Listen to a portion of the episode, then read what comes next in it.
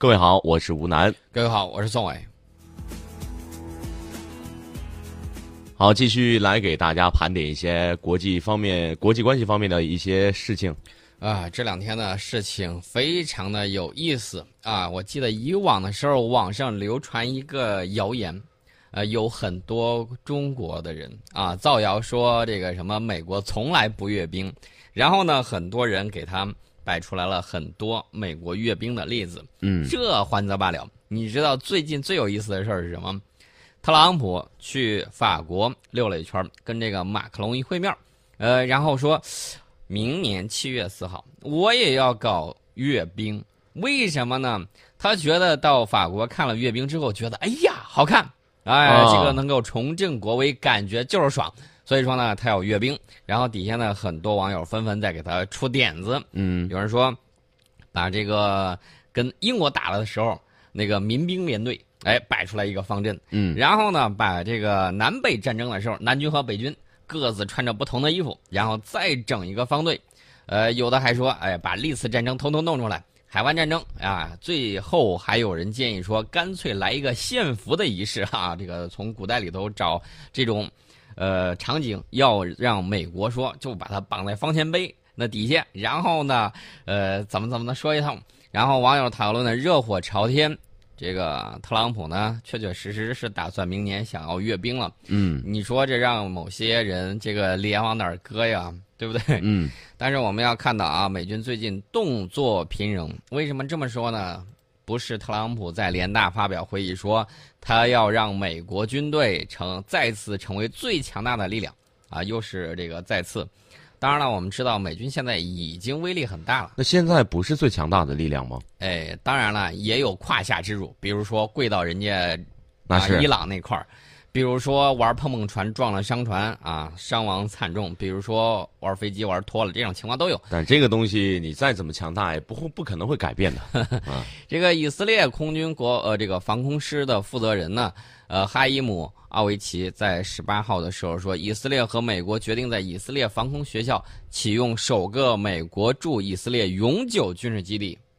看来中东的局势的这种发展并非完全如他所料，最起码这是这等于说是把美国拉进去了。你在我这儿弄永久军事基地，我就给你绑到一块儿去了。那么，为了在以色列南部建立首个美国驻以军的军事基地，那么以美。双方呢已经密切合作长达两年，军事基地的基础设施呢即将建成，届时会有美军士兵长期驻扎该基地。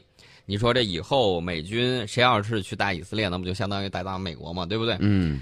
呃，但是呢，这个以色列国防军防空师的负责人呢，并没有透露说美军士兵是否会在以色列参与军事行动。根据以色列军方的消息，以色列与美国一直保持着防空合作和反导防御合作。长期以来呢，共同进行规划、演习和训练。呃，反正呢，这个以色列对美国啊，以色列跟美国这两个国家都对一个国家非常担忧——伊朗的弹道导弹计划。嗯，这个举动呢，一方面是意在密切的监控伊朗方面的军事行动，并及时做出回应；另外一方面，以色列想。把你拽进来，你可千万别跑喽啊！我最起码吃了一颗定心丸，攻击我就如同攻击你。嗯，呃，所以说呢，这个中东这个局势，我们可以看到，美国也有他的顾虑，然后在这儿打下了一个坚定的楔子。然后这两天闹得最激烈的是什么？闹得最激烈的就是公投。嗯，除了公投之外，我们可以看到。呃，前两天我们刚预言过，我说以色列最近一段时间可能会趁机在叙利亚这块儿。打一些东西，啊，这个也是如我们的预料。以色列国防军发言人曼尼利斯说，以军十九号使用爱国者导弹拦截导弹，击落了一架试图从叙利亚进入以色列领空的无人机。这个无人机是伊朗制造的，而且他说这个东西是黎巴嫩真主党武装利用其搜索情报从叙利亚进入以色列领空被击落的。看看，呃，项庄舞剑，意在沛公啊。说了半天，还是想去打黎巴嫩真主党武装，对吧？是，目的就是在这儿嘛。嗯，呃，给大家简单科普一下，这个黎巴嫩真主党呢，诞生于上个世纪八十年代，并且等曾经得到过叙利亚政府的支持，经常袭击以色列目标。长期以来呢，以色列视黎巴嫩真主党为重大安全威胁。根据以色列媒体的统计，在过去五年中，以色列对叙利亚境内的黎巴嫩真主党武装一共发动了一百多次袭击，这是现在的这个情况。另外呢，我们也看到叙利亚东北部有两起爆炸袭击事件，造成了四人死亡。这个地方呢，前一段需要啊平静下来。那么极端组织 IS 呢，说我制造了这个炸弹袭击，然后说袭击的目标是一辆运送库尔德武装人员的车辆。但是目前上无组织宣称制造了十九号的这个袭击，因为极端组织 IS 把那个十八号那个事儿给揽下来了。现在呢，这个地方是什么地方呢？就是叙利亚东北部的哈塞克省。这个哈塞克省呢，目前主要由与极端组织作战的这个库尔德武装控制。我们刚才说了一圈这个小细节，其实还是要说大国的博弈啊，包括地区强国的这种博弈。你比如说，伊拉克库尔德地区想要搞独立公投，那么伊朗表示，你公投就损害了地区利益，这是伊朗议会的这个议长阿里拉里贾尼表态了。嗯，他会对伊朗有什么影响？因为伊朗境内也有库尔德人哦，所以说你一方独立了，另一方也愿也想独立了，怎么办？对，这就等于说是完完整整的。你看，这个绝对是一石恩鸟的计划。对，在这儿，在伊拉克，在叙利亚这块儿，只在呃伊拉克这块儿，一只要一独立公投，那毫无疑问，叙利亚这块儿就有可能会策应。土耳其境内的、伊朗境内的，统统会策应。如果他们在这儿组成了一个库尔德人的这个国家。那么在这个地方会有什么样的情况呢？呃，周边这几个国家，他们只要有境外大国想要在这儿，哎，这个做局，那么就就有一个抓手，什么抓手呢？就是库尔德人啊，库尔德人的国家如果独立了之后，你想一想，这个美国呢肯定是忙不迭的就跑去了，跑去了之后我给你支持啊，我们也看到了之前出人出枪，对吧？到现在的时候，如果说这个事儿给做成了，那美国肯定在这儿。啊，尽可能的做自己想做的事情，这样子的话，大家发现没有，矛盾点就从以色列这儿转移开了，转移到哪？你看周边的这几个国家，伊朗、这个伊拉克、叙利亚、土耳其这四个国家的这个主要注意力都在库尔德人，都在这儿了之后，你还有心思去动以色列吗？以色列的这个还可以把它援引为互为犄角。所以就是为什么以色列强烈支持，也就是为什么库尔德人在这个地方啊一搞庆祝的时候打两国国旗啊，不能叫两国国旗，一个是打库尔德人的旗，另外一个打以色列国旗。嗯，这就是这个原因所在。形成犄角之势之后，你想一想，中东地区，美国觉得嗯可以牢牢稳定住了，打下这两个蝎子之后，定脚的你们周边永无宁日。我说东就东，说西就西，你一定把你们拿捏的紧紧的。对，到时候就难受了哈。大家可能会说，这个我们是什么样的情况？我觉得我们一向是主持世界和平，然后呢，中东地区呢，我们也去调停以色列和巴勒斯坦之间的这个问题，而且我们专门派了特使告诉他们，我们要这个帮你调停，一定要维护和平。然后后来很多事情大家都看得很清楚了啊，这个以色列呢，这个心里头也有数。另外一点呢，关于库尔德，就是伊拉克的这个库尔德人自治区，这个地方呢，有个什么样的情况呢？我记得前年国庆前一天的时候，我说的是中国国庆啊，前一天的时候，呃，我们在那个地方应该有这个外交人员，然后呢，他们就跑来啊，又是庆祝中国的国庆，又是送蛋糕，大家都知道啊，这个情况应该会很明白。嗯，啊，除此之外呢，我个人觉得。啊，可以参考一些国家，咱说的是大国博弈啊，不牵扯这个具体的这个道德批判。呃，我的建议是，我们可以积极的看待事情的这种发展啊，通俗的点儿讲叫做闭上关。为什么呢？人家谁惹下的麻烦谁去弄啊！到时候真是要打，真是要建设国家、建设城市什么之类的话，可以找我们去。这个我觉得应该没有问题吧？对，但是怎么闹腾那是你们的事儿。作为基建狂魔，我们说世界第二，没人敢称世界第一。嗯，这一点大家要明确。另外有一点就是，大家可以看一看美国，美国为什么会崛起呢？不光是自己经济的这种发展啊，工业早就超过了这个英国，超过了之后呢？大家发现没有？一九零零年左右，他就已经超过了英国。那么什么时候登上宝座呢？经过一战之后，再经过二战，通过近半个世纪的不懈努力，他才达到了光荣与梦想的顶峰。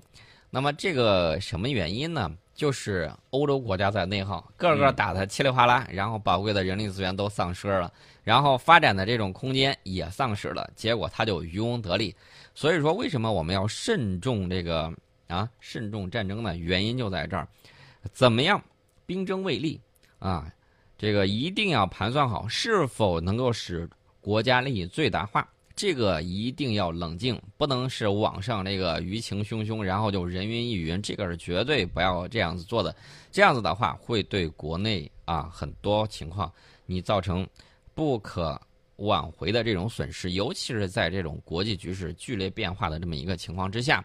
你看美国啊，它的这个地理位置比我们还要好优越，比当年秦国还要优越。秦国守着函谷关，然后呢，大家都进不来。美国东西两大洋，这是天然的屏障，南北无强敌啊。北边呢，基本上加拿大啊，关系非常不错。呃，有这个大洋的阻隔，我们可以看到的难民总不能划着船跑到美国去吧？是不是？另外，打仗的话，怎么十万八千里的跑到美国打一仗，也不太现实。大家可以看到，本土很少受到袭击啊。一次是夏威夷的这个珍珠港，还有一次呢，就是九幺幺恐怖袭击。就这么两次啊，其他的时候呢，当然了，英国强大的时候，当时还是十三个州的时候，那个时候呢另当别论。自从美国这个版图跨了这个呃两洋啊，跨了两洋之后，它的这个安全形势呢就非常的好。那么即便如此，大家也看到了，美国在一战的时候啊，刚开始的时候洞若观火啊，隔岸观火啊，各种这个火上浇油。等到打的差不多的时候，哎，人家直接下山了。啊，下山摘桃子这个事儿就给做成了。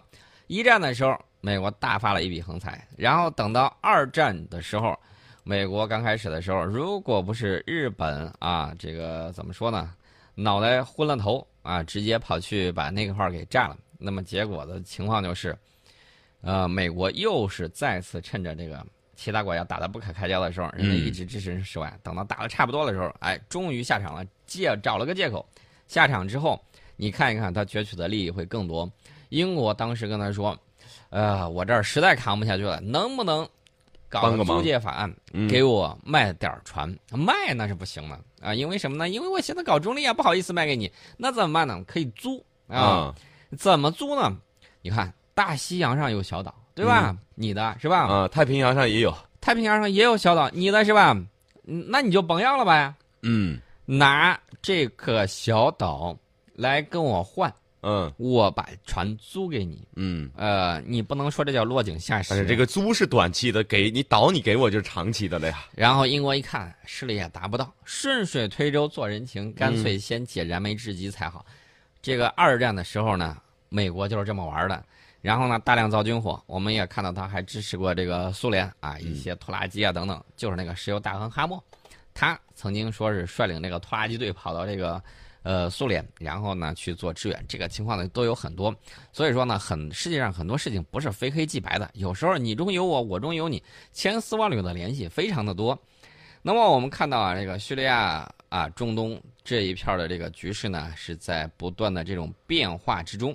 那么俄罗斯它也有应对之策，你比如说前一段时间，这个日本的安倍首相啊，跑到俄罗斯啊，各种示好。我觉得应该是想利诱，结果呢没成想，人家普大帝呢没，呃没上他这个当。嗯。